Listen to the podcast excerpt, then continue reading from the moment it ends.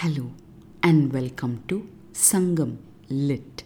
This is Nandini Karki, and in this episode, we observe the changing seasons and their consequences as portrayed in Sangam literary work Kurundogai 382, penned by Kurungkiranar. Set in the forest of Mullai, the verse speaks in the voice of the confidant to the lady allaying the lady's worry that the man remains parted away even after the promised season of return had arrived. தன் துளிக்கு ஏற்ற பைங்கொடி முல்லை முகை தலை திறந்த நாற்றம் புதல் மிசை பூ அமல் தளவமோடு them கமழ்பு கணல வம்பு பெய்யுமால் மழையே வம்பு அன்று கார் இது பருவம் ஆயின் வாராரோ நம் காதலோரே Not the real rains, declares a voice in this verse. The opening words Tan tulikku etra paingodi mullai, meaning the wild jasmine which has received moist drops, talks about the flower that gives this region its name and also indicates the arrival of the rainy season for wild jasmines and the season are inseparable. In addition to wild jasmines, we get to see another breed of jasmines in Pu Amal Talavamodu, meaning abundant flowers of the pink jasmine. The phrase Vambu Peyumal Maraye, meaning these rains are not the seasonal rains, echoes the core theme ending with the words Vararo nam kadalore, meaning won't he come, that lover of yours? The verse welcomes us to learn more. A picturesque scene of rains and flowers, but one that seems not to bring joy in the lady.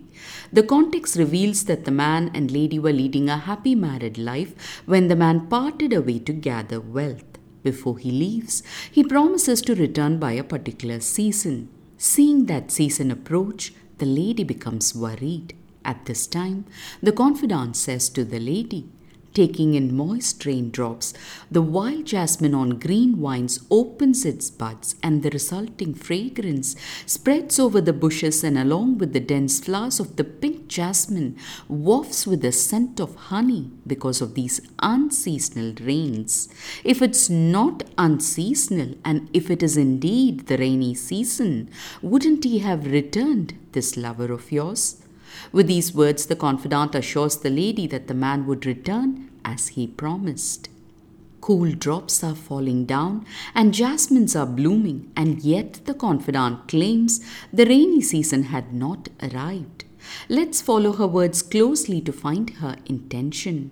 She starts by talking about how the wild jasmine flowers have accepted the fall of raindrops and, nudged by their moisture, they've opened their buds, letting out an exquisite scent. This scent rises up and moves over the bushes, where it meets with another kind of jasmine, which too is opening buds just then. Now both the scents fuse together and spread all over the land with the fragrance of honey, the confidant says. Continuing, she adds, While that may be, it's not the time for rains yet. It's nothing but unseasonal rains brought down by the confused clouds.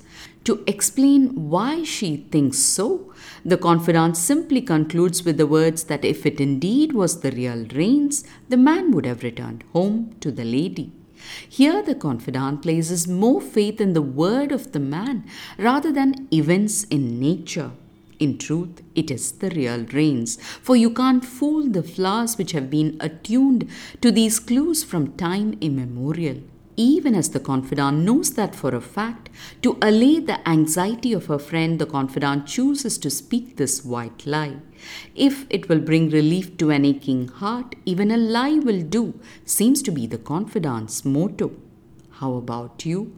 Would you hide a truth to bring relief to someone, or would you think it's better they face the truth? The obvious answer to this question is it depends.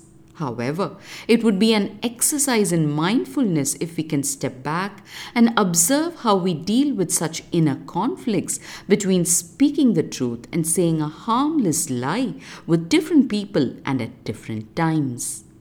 Thanks for listening to this episode of Sangam Lit and journeying with me to ancient lands and minds. Please visit nandinikarki.com to share your thoughts and do spread the word about Sangam Lit. Until next time, நன்றி வணக்கம்